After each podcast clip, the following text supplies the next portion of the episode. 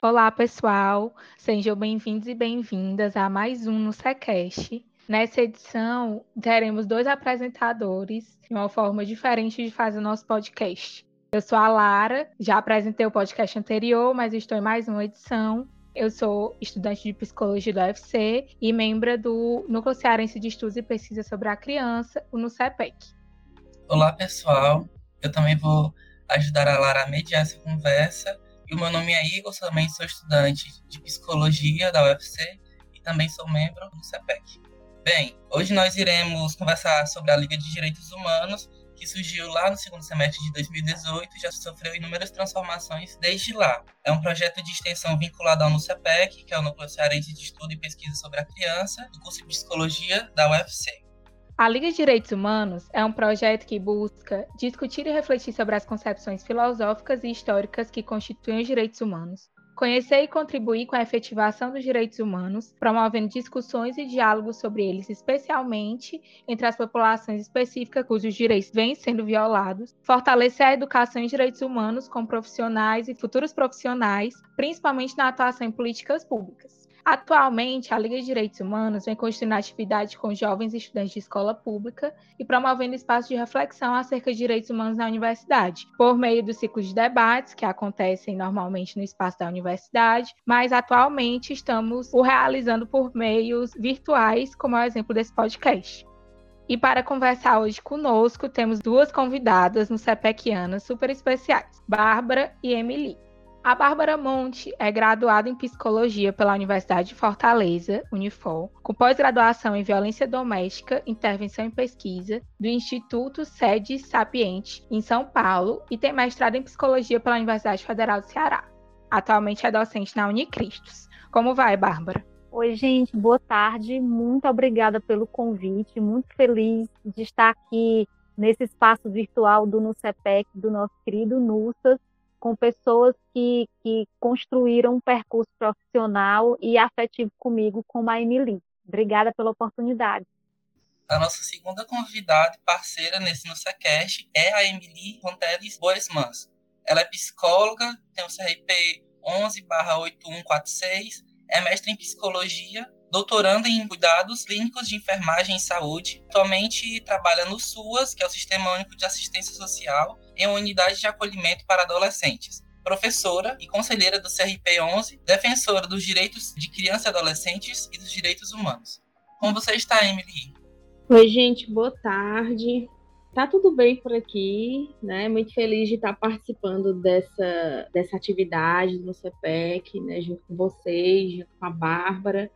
Né? Realmente muito feliz e muito agradecida de, de poder estar contribuindo aí com esse, com esse debate do tema de hoje aqui com a gente. Obrigada.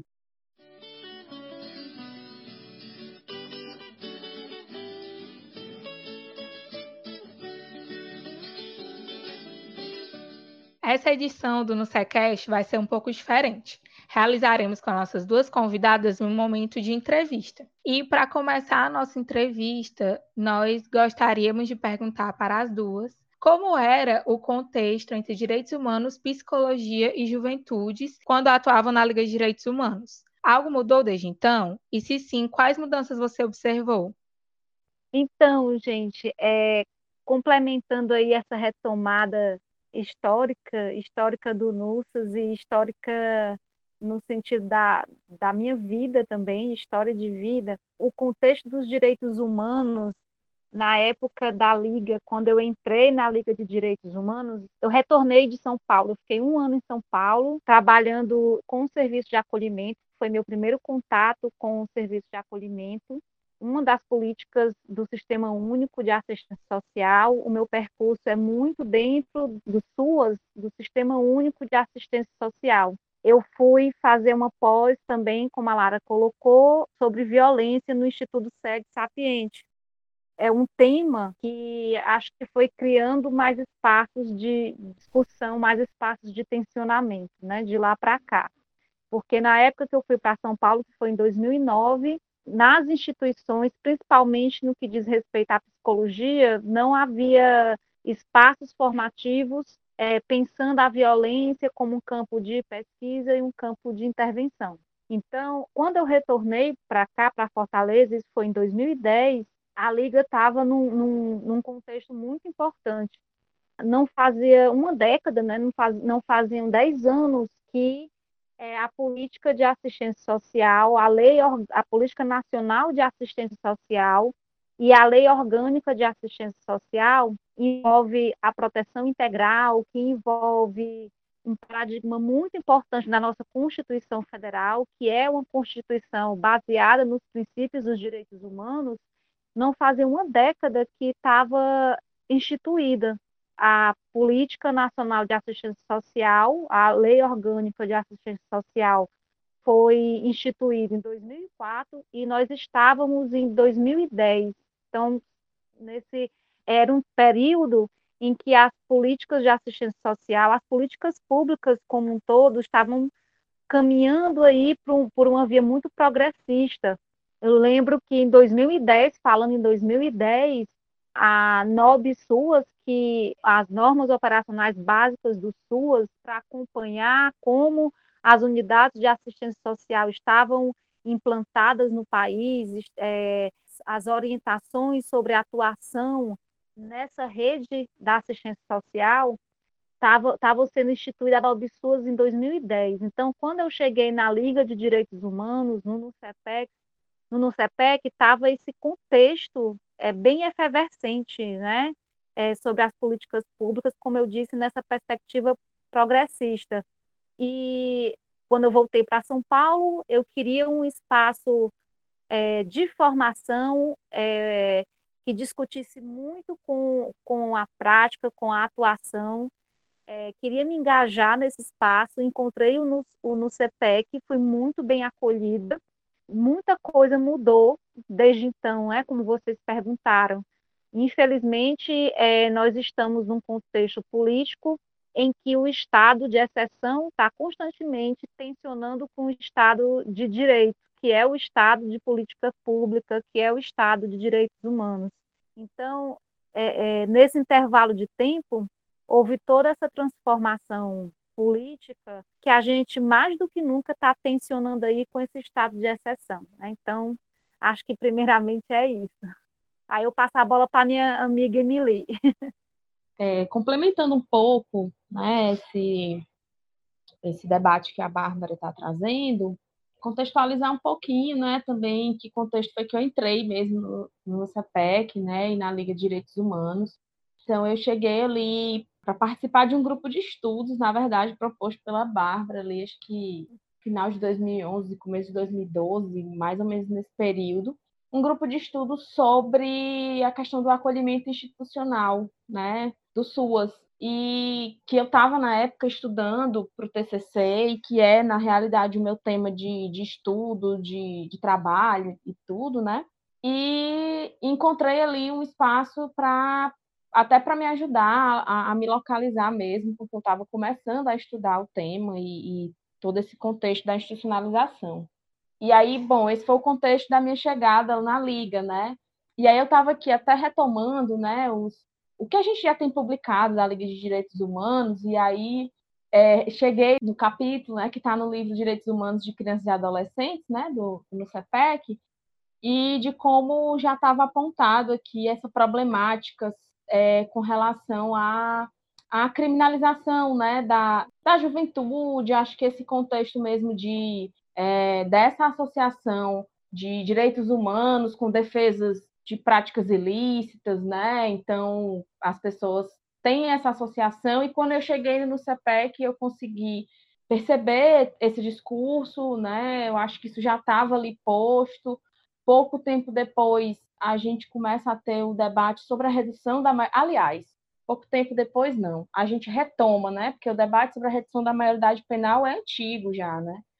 Ele é de 93, acho, 94, enfim, poucos anos depois da, da, da efetivação da, da publicação do ECA, a gente tem aí já esse debate da redução da maioridade penal e que foi retomado aí no contexto que eu estava voltando para a Liga, né? Então foi um dos temas que a gente discutiu bastante também. E aí veio todo esse processo, né? Assim, de 2012, a gente teve em 2013 todo aquele movimento que começou aquela insatisfação né, com o governo federal que estava posto, que era o governo Dilma, e que veio se estendendo até o golpe. Né?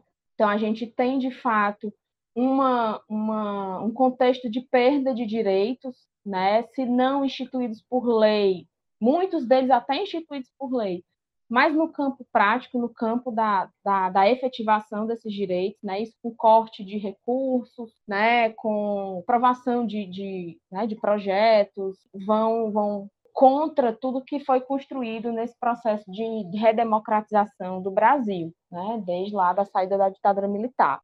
E aí esse é realmente um contexto difícil, mas pegando a questão assim, puxando um pouquinho para o que eu tenho mais proximidade, né? Eu acho que foi que a gente conseguiu ter também alguns alguns avanços, pelo menos na tentativa de efetivação desses direitos de crianças e adolescentes e de jovens. E aí eu posso citar, por exemplo, o processo do reordenamento institucional, né, dos serviços de acolhimento institucional, que tem avançado aqui no Estado, avançado de forma lenta, né? não, não da forma como a gente gostaria, mas tem acontecido. Né? A gente teve um processo de, dentro das unidades de acolhimento, por exemplo, de efetivação de planos de atendimento que não, que não aconteciam, é, reordenamento mesmo no sentido de obedecer à quantidade máxima de crianças que estavam acolhidas, a gente ter realmente a garantia de psicólogos nas unidades, porque nem sempre a gente teve, né? Então eu acho que é, ao mesmo tempo que o contexto nacional ele é desfavorável do ponto de vista de algumas garantias, a gente pela luta, pela tensão, pela força política né, dos, dos movimentos sociais, dos conselhos de classe, a gente tem conseguido algumas conquistas, né? É, longe do que a gente gostaria, mas ainda conseguimos, né? Sempre com muita luta. Então, mas de forma geral também eu acho que a gente não conseguiu efetivamente deslocar os discursos e as formas de enxergar, sobretudo o adolescente, né? É, pensando aí ainda que boa parte da sociedade cearense tem um, um, uma vontade punitivista muito grande, desconsidera o contexto social, cultural dos adolescentes, sobretudo aqueles que estão em conflito com a lei, né, o autor de ato infracional. Então, eu acho que a gente ainda tem muito trabalho a fazer, na realidade, né? Assim, é, o contexto não é favorável, mas eu acho que, que a gente precisa continuar insistindo é, numa tentativa de que a sociedade enxergue esses meninos, essas meninas de outra forma, que não a forma da criminalização, né, do estigma, que ainda permanece bem forte, né?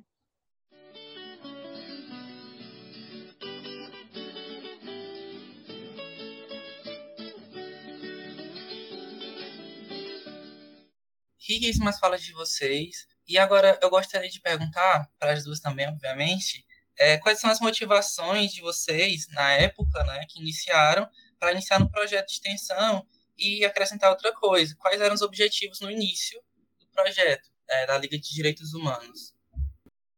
As minhas motivações, como eu estou compartilhando aqui com vocês e com todos que virtualmente estarão ouvindo essas, essas falas, essas histórias, a minha motivação foi o meu percurso com política pública, de forma bem destacada é, a assistência social.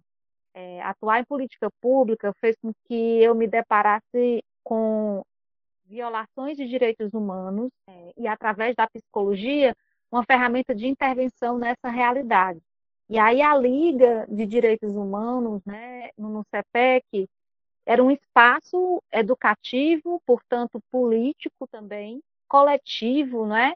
onde eu podia trocar e construir ferramentas teórico-práticas diante dessa, dessa realidade. E os objetivos da Liga, no início do projeto, é, eu entrei a Liga, em dois, como eu disse, em 2010, e a Liga já, já existia, já funcionava, e a minha a, a referência do trabalho da Liga, eu acho que ia é, muito pelo que propõe o espaço da universidade, né? pesquisa, extensão e formação. É, a Liga é, tinha esse propósito e eu acho que a extensão e a formação é, era, uma, era uma via muito construtiva de elaborar conhecimento de uma forma que é, não era hierarquizada, né? de uma forma dialógica, em articulação com a, a realidade. Então, acho que é isso. É, bom, eu me aproximei da Liga, né, como eu tinha falado, por conta de um grupo de estudos que foi proposto pela Bárbara, né, é, e outras, outras pessoas que compunham o núcleo, né, eu, eu me lembro que vi essa publicação, né, achei imperdível, porque era uma, uma forma de eu me aproximar com o tema que eu estava estudando para o TCC e tudo, e fui, né? Já conheci o NUCEPEC, porque o NUCEPEC tem toda uma história aí dentro da psicologia, né? É, mas eu nunca tinha participado de nenhuma atividade. Então, foi a primeira, o primeiro contato que eu tive com o núcleo foi por meio da Liga de Direitos Humanos. E aí entrei pelo grupo de estudos e aí fui participando das atividades da Liga propriamente dita, no sentido das reuniões, das outras atividades, né, dos ciclos de debate. E assim, eu acho muito legal o movimento da Liga de Direitos Humanos, porque quando eu cheguei, o tema que estava estava mais central era o acolhimento institucional, né? E aí isso se desdobrou numa série de atividades lindas que a gente produziu, né? Acho que foi um período bem rico, é sempre rico, né? A Liga de sempre produz coisas muito interessantes e acho que também pela captura do tema que, que é o meu tema de interesse mais diretamente, eu pude participar de muitas coisas interessantes, né? Então, naquele momento que eu cheguei, o tema era acolhimento institucional, né? E a gente passou até 2013, 2014, acho que até um pouco depois disso, com muitas atividades em relação a isso, até que a gente migrou para as atividades na escola, né? Que veio com toda aquela questão do golpe, das ocupações aqui nas escolas estaduais, pelos estudantes e pelas estudantes, né? Que a liga começou a se aproximar e aí foi, enfim, né? Foi gerando esse contexto de dessa atuação com as escolas, né? Que eu peguei só o comecinho dela, não, não consegui me engajar por conta de questões outras, né? E acabei tendo que me afastar da liga por conta do doutorado, né, no ano passado. Então, eu acho que é bem legal esse movimento da liga, porque é, mostra mesmo uma dinamicidade e de como ela é, uma, é, ela é um projeto vivo, de que quem compõe ali, quem está ali à frente naquele momento, vai trazendo as pautas e vai produzindo essas atividades que são que perpassam aí né, esse eixo direitos humanos, né? Então eu acho que, que tem muito essa característica, né? E, e aí isso também é importante porque vai trazendo cada momento que a gente propõe uma atividade, a gente acaba despertando interesses e essas pessoas acabam se aproximando da liga e isso é importantíssimo porque nem sempre a gente consegue ter na nossa formação em psicologia ou em serviço social, como a gente já teve pessoas também estudantes de serviço social, né? Não sei como é que está exatamente hoje, é, mas isso vai capturando ali a gente para pensar direitos humanos em todos os espaços em que a gente está, né? Na saúde, na assistência, na assistência social, na educação, né? E sempre em atividades de extensão que mobilizam a comunidade, que mobilizam os órgãos públicos, mas também os órgãos da sociedade civil. Eu acho que isso é muito potente.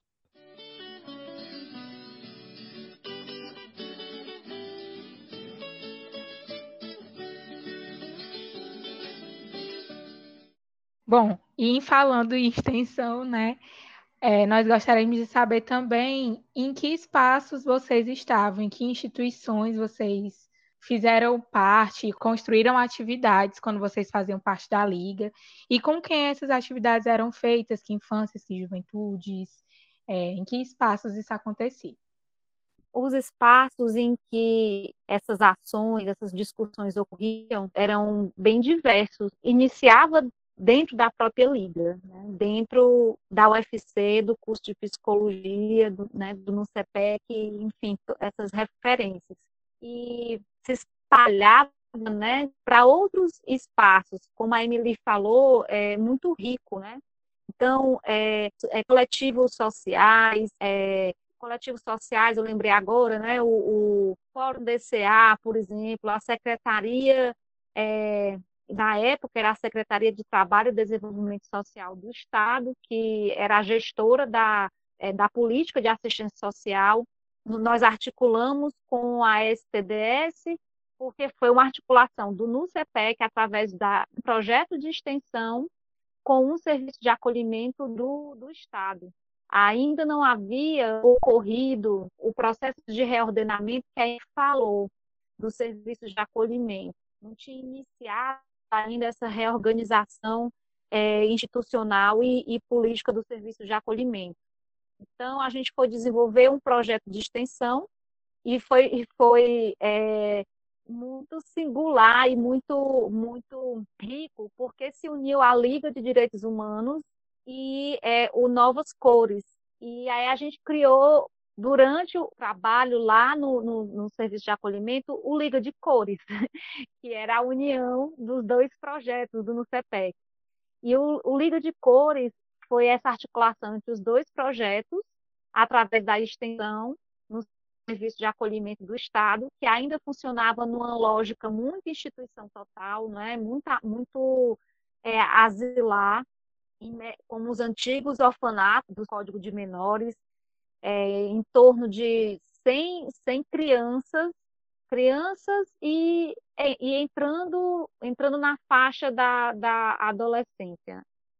E foi meu campo de pesquisa de mestrado, da Emily também, e foi o campo da, monogra da monografia da, da Jéssica Pasqualino, que estava no projeto, também era do NUCEPEC, e foi a implantação do, de uma ferramenta, o Fazendo Minha História, que é, eu tive contato lá em São Paulo, fui uma das, das técnicas que implantou aqui em serviços do município, é, meu, minha ferramenta de, de pesquisa, de estudo que são as narrativas autobiográficas, subjetividade, identidade de crianças e adolescentes em serviços de acolhimento. E a gente foi implantar o, o Fazendo Minha História, que é do Instituto Fazendo História, essa ferramenta é um instituto de São Paulo que, tra que trabalha só com a realidade do serviço de acolhimento, e aí a gente foi implantar essa ferramenta no serviço de acolhimento do Estado. Hoje, inclusive, é uma diretriz da política de acolhimento, trabalho com narrativas autobiográficas, porque tem a ver com autoria, autonomia e protagonismo, tem a ver com manutenção dos vínculos familiares e comunitários, esse processo de elaboração do seu álbum autobiográfico. Tem a ver, inclusive, com o que o ECA determina de oitiva obrigatória dessa criança e desse adolescente que está no serviço de acolhimento. Então, é, posteriormente, inclusive, a gente teve uma articulação com o, acho que nesse, nessa época, Emily não estava, já, é, já tinha acabado o livro de cores, o projeto de extensão, e aí houve o, o Juventude na Onda, que foi um projeto no Cuca Barra, para trabalhar com os professores das escolinhas de surf que tem em algumas comunidades, é, em algumas favelas. Eu estou usando o, o termo favela, porque é um termo que é, alguns moradores se apropriaram e ressignificaram como um lugar de autoria, de identificação, não como um lugar pejorativo. Nesse trabalho, no CUCA, a gente percebeu que os encontros não seriam suficientes para formar esses professores das escolinhas de surf para trabalhar com projetos de vida.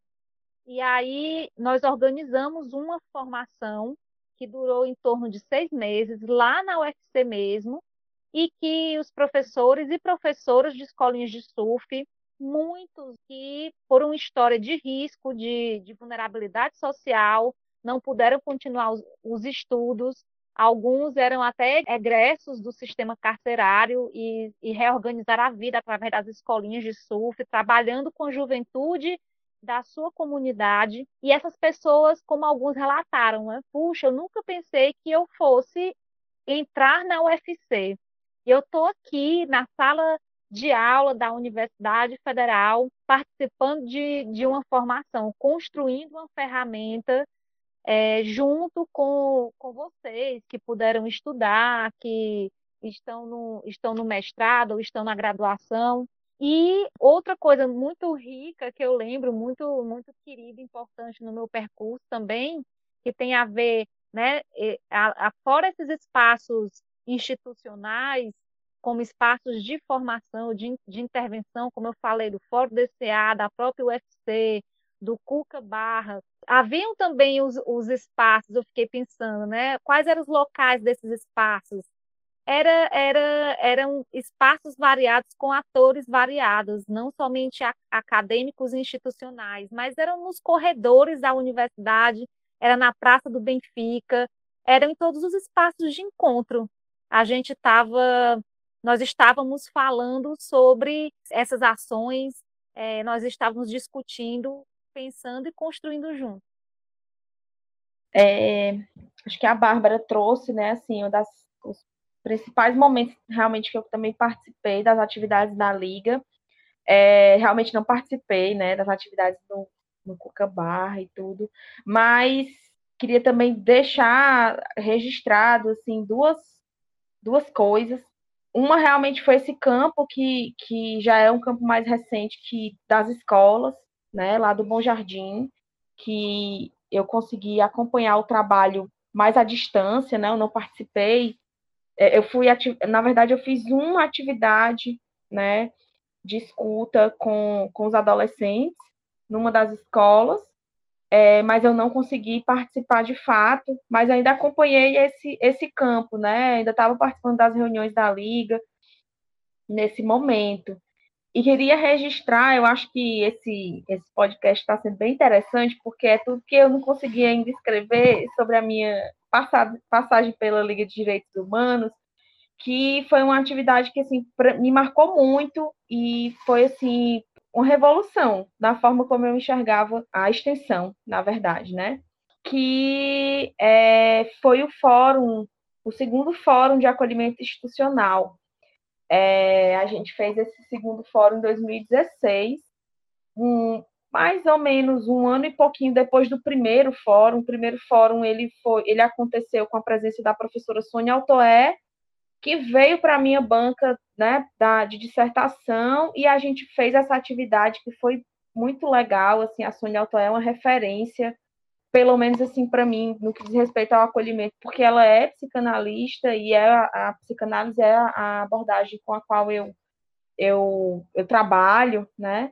E e ela veio para a minha banca, a gente fez um primeiro momento de debate sobre essas questões né, da institucionalização de crianças e adolescentes, e nesse segundo fórum, que já foi um ano depois, inclusive está fazendo quatro anos daqui a poucos dias, né? Foi dia 24 e 25 de agosto de 2016. E a gente trouxe os meninos do acolhimento para dentro da, da UFC. Foi muito legal, a gente fez uma roda de conversa com eles, né? Assim, duas, né? Na verdade, a gente dividiu um pouco por faixa etária.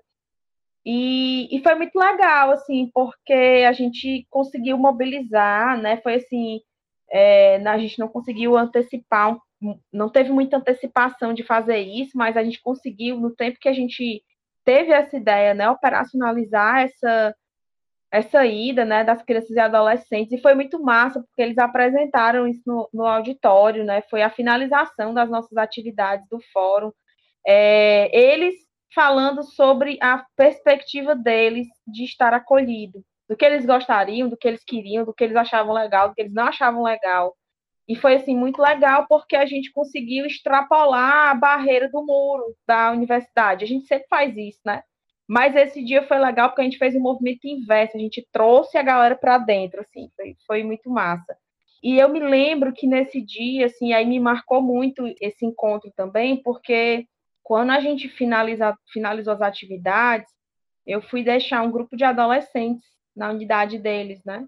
E tinha acontecido a, a chacina lá no Curió há pouco tempo, e eu me lembro muito da fala desse adolescente, assim. Ele me perguntou se eu tinha ficado sabendo. Eu disse que tinha, sim, que lamentava muito o que tinha acontecido, tudo. E ele foi contar da perspectiva dele o que, é que tinha acontecido. E aí ele foi relatar que um grupo é, queria promover a paz e o outro não queria. E aí acabou que esse grupo é, fez essa chacina. Assim ele me contou, né? Foi como a história foi para ele. E aí ele disse que, que tinha sido muito paia, porque gente inocente tinha morrido. Porque quando não é inocente, né, tia, não tem problema, mas quando é. E aí aquilo. E aí eu não, mas como assim? E aí era um adolescente que eu conhecia um pouco a história, inclusive sabia que ele cumpria medida socioeducativa, e aí eu perguntei, quer dizer que se fosse tu que tivesse sido assassinado não ia ter problema, porque tu cometeu um, né, um ato infracional, e aí ele é mesmo, né, tinha, não tem nada a ver. E aí a gente foi conversando sobre aquilo, eu acho que aí aquilo ali para mim foi, assim, uma revolução mesmo, né, porque é, é de como a gente, o, o nosso trabalho, ele ainda é pequeno, né, é, de como a gente, a gente vê ali o que a gente ainda precisa construir, de como a gente ainda precisa se aproximar mesmo, né, e ouvir essas crianças, adolescentes, esses jovens, né, que reproduzem esse discurso mesmo de, é, de extermínio, de, de encarceramento, né? Então eu acho que esse foi, um, foi uma atividade assim que foi, foi muito bonita mesmo, promovida pela Liga e que que teve esse espaço dentro da universidade, mas ainda assim em articulação direta com a comunidade, né, com as instituições de acolhimento e tudo. Então, acho que ressaltar essa, essas atividades aí também, né, em complemento às atividades que a Bárbara já, já elencou, né. É, eu queria complementar isso tudo que a Emily falou, te ouvindo, Emily, e, e retomando as minhas vivências né, do, do, segundo fórum, que realmente foi muito marcante, lembrando das, das duas salas que foram organizadas para as crianças e adolescentes construírem o seu modelo de acolhimento.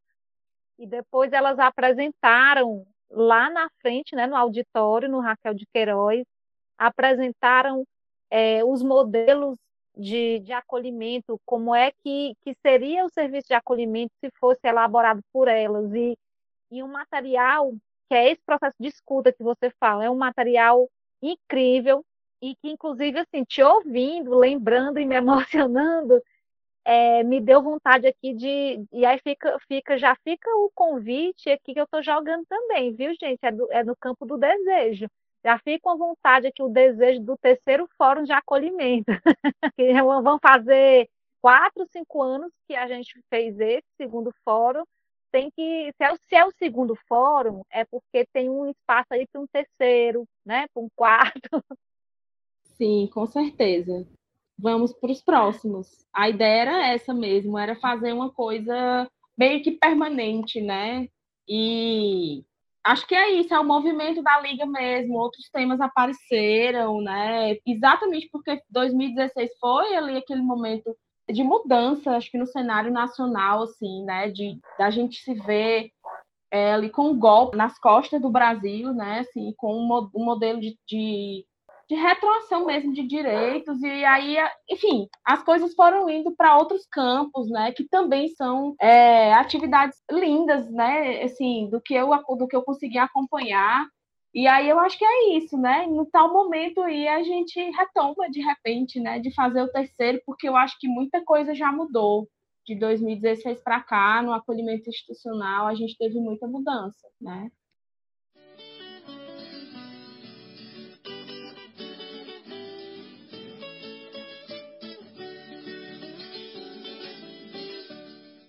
eu acho que vocês acabaram lendo nossas mentes, não sei, antecipando as respostas. Achei muito potente o que vocês falaram, as histórias que vocês contaram. E assim, dentro do nosso estado, né, infelizmente, parece que acontece um movimento contrário do que nós queremos, que é a democratização dos espaços. Por exemplo, né, nas histórias que vocês contaram, nas vivências de vocês, por exemplo, também na instalação de inúmeras torres de vigilância. Inclusive, vocês falaram da do Cuca Barra, né? Hoje existe uma torre de vigilância lá em frente, literalmente em frente, do outro lado da rua. E como a gente vê que existe sim uma disciplinarização né, e punição dos corpos, e tem corpos que são permitidos estarem dentro da universidade e corpos que não podem.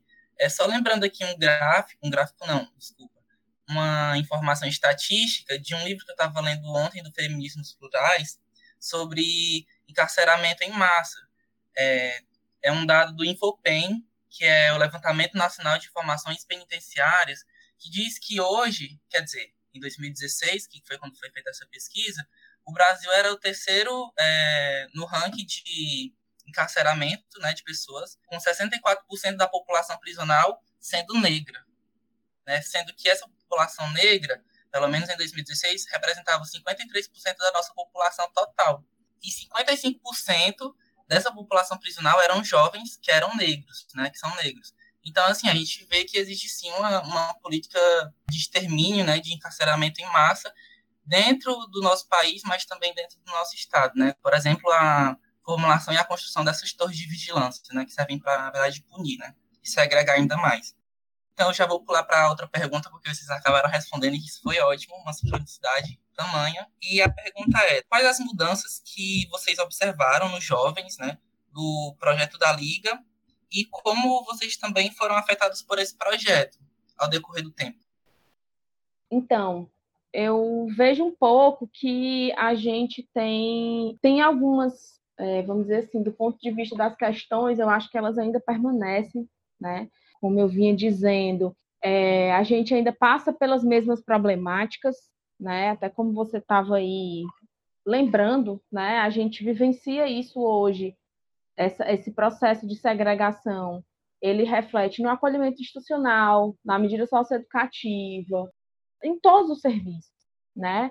É, a gente ainda tem a, as questões, elas ainda permanecem, essas questões relacionadas a direitos desrespeitados, violações de direitos, violências institucionais, mas ao mesmo tempo eu tenho percebido como o discurso desses jovens, desses adolescentes ou até das crianças tem se modificado. Eu acho que a gente tem conseguido de alguma forma pautar algumas questões e promover alguns deslocamentos. Como, por exemplo, um dia desse eu estava conversando com um adolescente lá do meu trabalho, e aí, não sei, não sei como foi que começou o assunto, mas a gente começou a falar de racismo. E aí ele veio me perguntar se eu nunca tinha sido racista de forma nenhuma. E aí eu disse, com certeza já tinha sido racista, sim, que muitas das minhas falas eu reconhecia isso, e que o problema era a gente reconhecer isso e permanecer com isso, né? E aí a gente foi conversando com ele, né? E aí eu achei legal exatamente pela sacada dele. Eu acho que ele perguntou quando uma pessoa era racista se ia presa, alguma coisa do tipo. Né? E aí eu fui falar que racismo era um crime, tudo, e ele disse: "Ah, então, mas se a pessoa for racista uma vez, ela já vai presa", né? E aí eu fui dizer que a gente tinha a, a ideia era a gente ter uma mudança na forma de pensar o lugar do negro na sociedade, ou de entender que é, isso faz diferença na vida das pessoas, sim. E aí ele, ele mesmo teve essa sacada e, e essa criticidade, ou seja, a gente tem conseguido pautar as questões de raça, as questões de gênero, é, as questões da desigualdade social e hoje em dia esses jovens, de forma geral, eles pelo menos têm contato com isso. Eles já não, não estão no total desconhecimento de que essas pautas existem. E eu acho que essa, para mim, assim, a forma como eu tenho enxergado e, e percebido tudo isso, é uma das principais mudanças que eu posso apontar porque isso tem sido debatido em todos os lugares até a, a, internet tem um papel importante nisso também, embora ela às vezes tenha um papel um pouco controverso pela forma como as informações circulam, mas isso chega, chega lá para o adolescente, para a criança, que, que vai questionando isso. Né? Então, eu acho que essa é uma das principais é, mudanças que eu vejo assim, né? São aí oito anos de diferença, né? São oito anos de mudança que a gente tem construído aí. E hoje em dia eu até brinco com os, com os meus amigos que têm filhos, né? É, obrigada por tentar promover um mundo que daqui a uns 30 anos seja diferente com relação a essas questões aí, dessas desigualdades todas em relação a, a, a gênero, em relação a, a raça, em relação a, ao poder aquisitivo, tudo isso, ao acesso à cultura. Então, eu penso que essa, para mim, é a forma que eu acho que é a, a, a principal mudança né? Ao passo que a gente ainda enfrenta as mesmas questões e as mesmas dificuldades. Essas juventudes são categorias quando a gente pensa infância, adolescência, juventude. É, quando a gente pensa em categoria, a gente pensa de qual juventude a gente está falando. É, as juventudes que compunham a liga eram, eram as juventudes dos estudantes da, da universidade, dos jovens que estavam é, nesses, nesses campos que era o nosso foco de intervenção, era PUCA Barra, era o serviço de acolhimento, e que não, e que não eram objetos de pesquisa e extensão, eram sujeitos, porque isso é um posicionamento ético, político que o NUCEPEC sempre teve também. No NUCEPEC, é, não se olha a, a infância e a juventude como objetos de intervenção barra pesquisa, mas como sujeitos de direitos, sujeitos protagonistas é, de construção da sua comunidade, do seu espaço educacional, pegando aí o, o projeto, a, as atuações nas escolas, nos seus espaços, nos espaços de serviços de acolhimento, muitas vezes espaços onde essa subjetividade, onde esses sujeitos são desumanizados, onde há uma é, é, anulação, né, uma exceção é, no sentido de estado de exceção daquele sujeito. Então, é, quem eram essas juventudes eram não só os estudantes da universidade, eram jovens que não puderam ter, por exemplo, acesso à universidade. Então, assim, as, as juventudes é, que vocês muito, muito lucidamente perguntam, né, que, qual, é, que juventude era essa? E aí eu fico pensando na questão de, de que, assim, infância, adolescência, juventude são categorias, né? São categorias. E não existe uma infância única, portanto, não vai existir uma juventude única também. Nós sabemos que é, essas categorias são atravessadas por um, por um contexto histórico, social, cultural e subjetivo no sentido de história de vida também.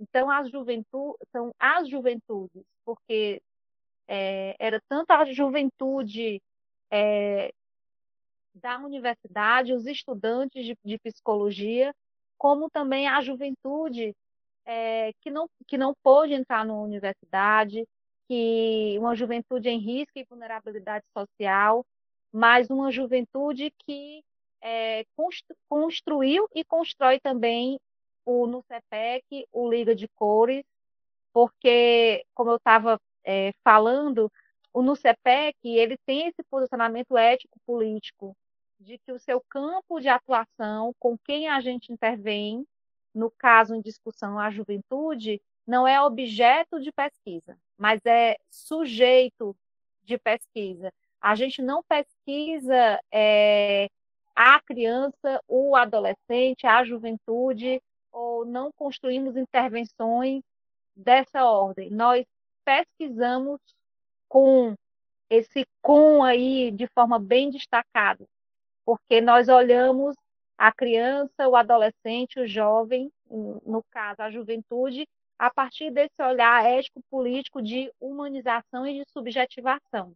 É importante a gente destacar isso também, porque não é porque nós estamos falando do campo da, da universidade que automaticamente a gente está falando de processos de subjetivação.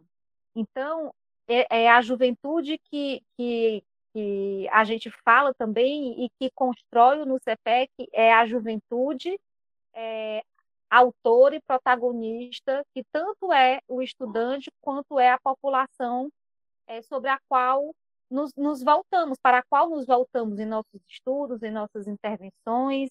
É, e isso, essa, esse processo de autoria, é, essa construção desse espaço dialógico e, portanto, coletivo, é o NUCEPEC, como é, espaço educativo de construção de conhecimento, é, o NUSAS, ele faz esse diferencial.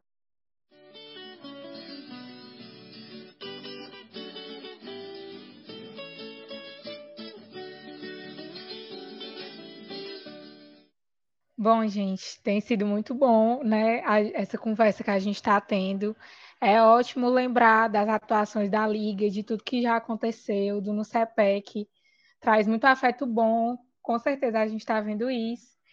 E, é, por fim, na, na, nossa última pergunta, nós gostaríamos de saber que reverberações é, essa atuação na Liga e esse espaço que vocês construíram anteriormente, né, ao longo do percurso de vocês, tem reverberado nas produções é, profissionais e nas produções acadêmicas, nas suas, as, nas que vocês vêm construindo também.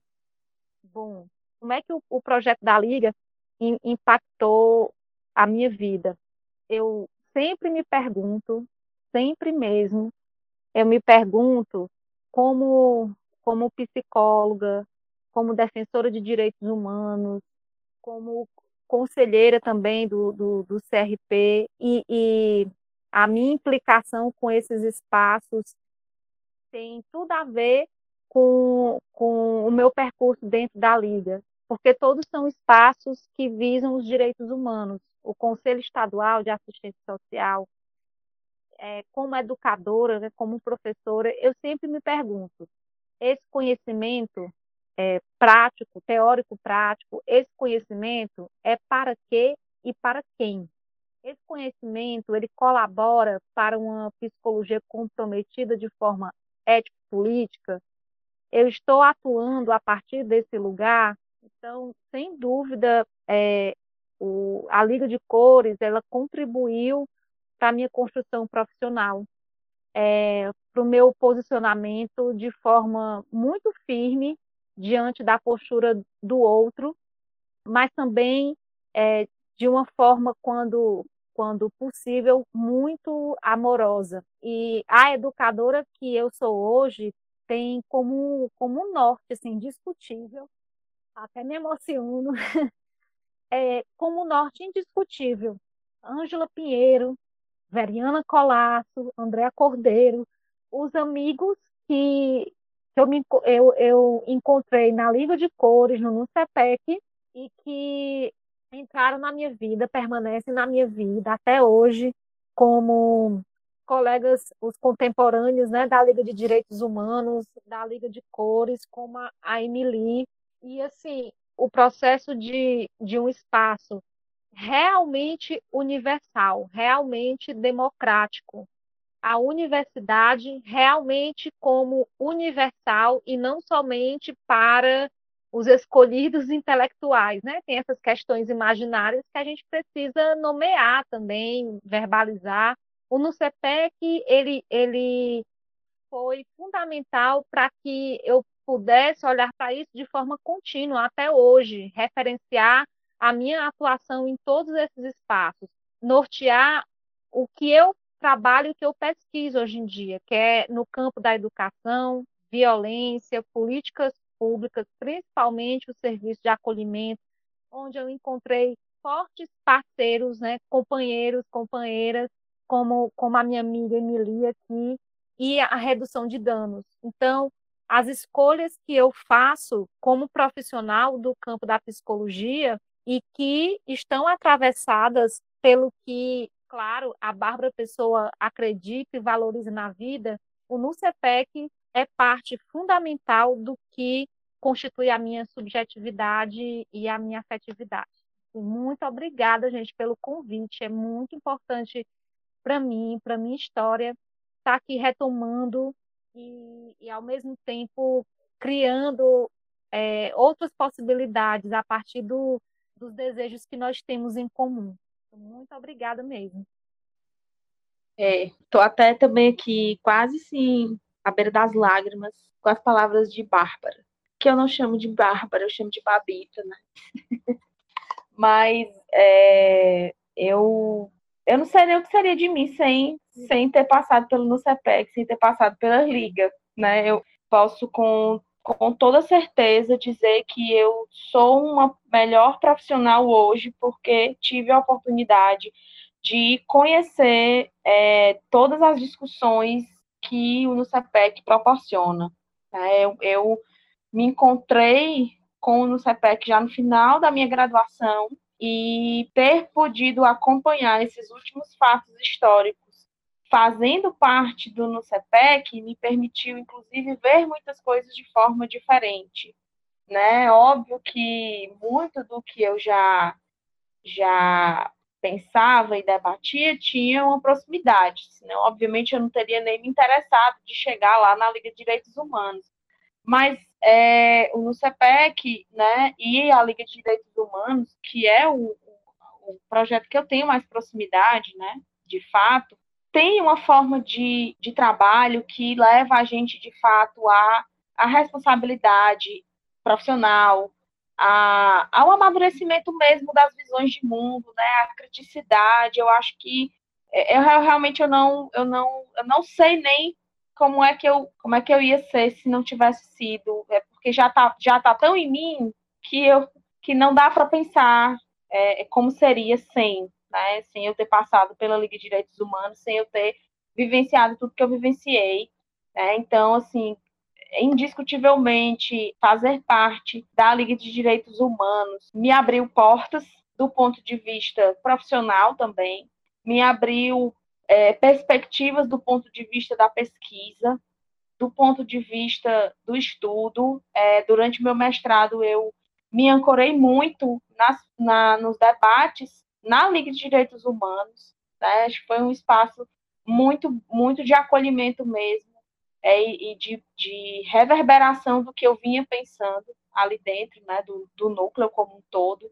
Então, eu, eu acho assim, que todo mundo devia fazer um, passar seis meses pelo NUCEPEC, assim, para revolucionar a sua cabeça, porque realmente o NUCEPEC, como um todo, tem uma organização muito diferente, pelo menos do que eu conheço, né, da forma como outros espaços funcionam. E aí é exatamente porque tem uma perspectiva bem de participação mesmo, de autoria, né, de que cada um que está ali dentro é sujeito, é sujeito da sua história, é sujeito das suas escolhas, e isso, isso traz uma perspectiva de, de, de atuação mesmo em qualquer espaço, seja na graduação, nas nossas disciplinas, onde a gente se engaja, porque às vezes a gente passa por espaços onde a gente vai, mas acaba a, a dinâmica não favorece a gente assumir esse lugar. E eu acho que o NUCEPEC ele tem muito disso, né, de ser um lugar realmente democrático, de partilha e um lugar extremamente afetuoso, extremamente carinhoso. Sim, é, é uma das grandes marcas que eu vejo no CEPEC, é essa coesão mesmo de, de afeto, né, de todo mundo ali dentro e de são, todo mundo que eu conheço que passou pelo CEPEC guarda esse carinho, guarda esse vínculo com as pessoas, com, com tudo, né? Então é, é realmente foi foi e é, porque eu ainda estou lá no grupo da Liga, né, assim, desbilhotando e acompanhando, porque eu não consigo nem sair do grupo, assim, nem vou sair do grupo para me dedicar às coisas que eu preciso focar agora, mas nem isso eu consigo, porque eu não, não concebo a possibilidade de me afastar totalmente, né, então eu fico ali acompanhando, vendo o que está rolando, doida para participar e me meter nas coisas de novo, tal hora isso vai dar certo, mas eu acho que, assim, no CEPEC, a Lei de Direitos Humanos foram, sim, um divisor mesmo de águas, como a gente diz, na minha vida profissional e acadêmica. Né? Então, meu imenso agradecimento a, a todo mundo, como a Fabita já falou, né? Tia Ângela, tia André tia Vera, porque tem, a gente tem que dizer os nomes como eles são, né? Tem que nomear as pessoas pelos nomes que elas têm, né? Para mim, elas são tia, né? como a gente afetuosamente se dirige a elas, né, dentro do Nossas. Então é isso, né? O meu, meu realmente meu agradecimento a esse núcleo que é muito potente mesmo, que tem um trabalho que para mim é lindo, assim, não é não só dentro da, da, universidade, eu acho que é isso que é mais bonito, mas em, em tudo, né? Em toda a comunidade mesmo.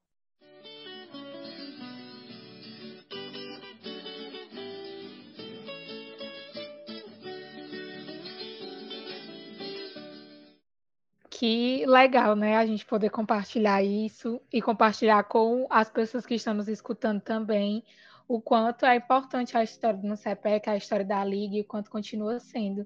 E continua é, sempre nos acompanhando, ter feito parte dessa experiência.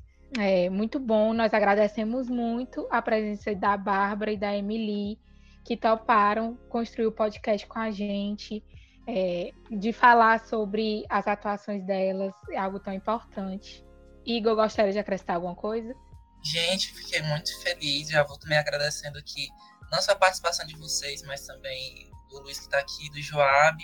E muito obrigado por também estar nesse espaço, compartilhando, ouvindo a história de vocês, né, os compartilhamentos de vocês, as afetuosidades. E realmente, no CPEC é esse espaço. Entrei ano passado, mas já me sinto como tivesse feito parte há muitos anos, né? E é muito interessante ver é, esse intercruzamento de histórias, né? Esse papo legal que a gente está formulando aqui. E lembrar também que recentemente o CEPEC fez 36 anos, né? O núcleo mais antigo lá do Departamento de Psicologia. E, e é isso, é, é, realmente muito bonito ver a nossa construção. A minha, a de vocês também, é por meio dessas histórias. E, e vamos para cima, né? É isso aí. E lembrar também para os ouvintes né, do podcast que nós estamos presentes também no site, na internet, com o nome no CEPEC. Só digitar lá no Google que você acha a primeira pesquisa. E também no Instagram, arroba no CEPEC. Emily e Bárbara gostariam de acrescentar mais alguma coisa? Eu queria mais uma vez agradecer, gente, por esse momento e reconhecer a importância dessa iniciativa do podcast. É uma outra forma de registro da nossa história, é, da função da Liga e o quanto é importante é, retomar a nossa história, porque ao retomar a nossa história, a gente pode reconfigurar projetos futuros aqui, né? Foi retomando a nossa história que a gente se mobilizou aqui para pensar, por exemplo, uma sementinha aí do terceiro fórum de acolhimento. Então, o registro da história da Liga e muita felicidade de fazer parte dessa história. Obrigada.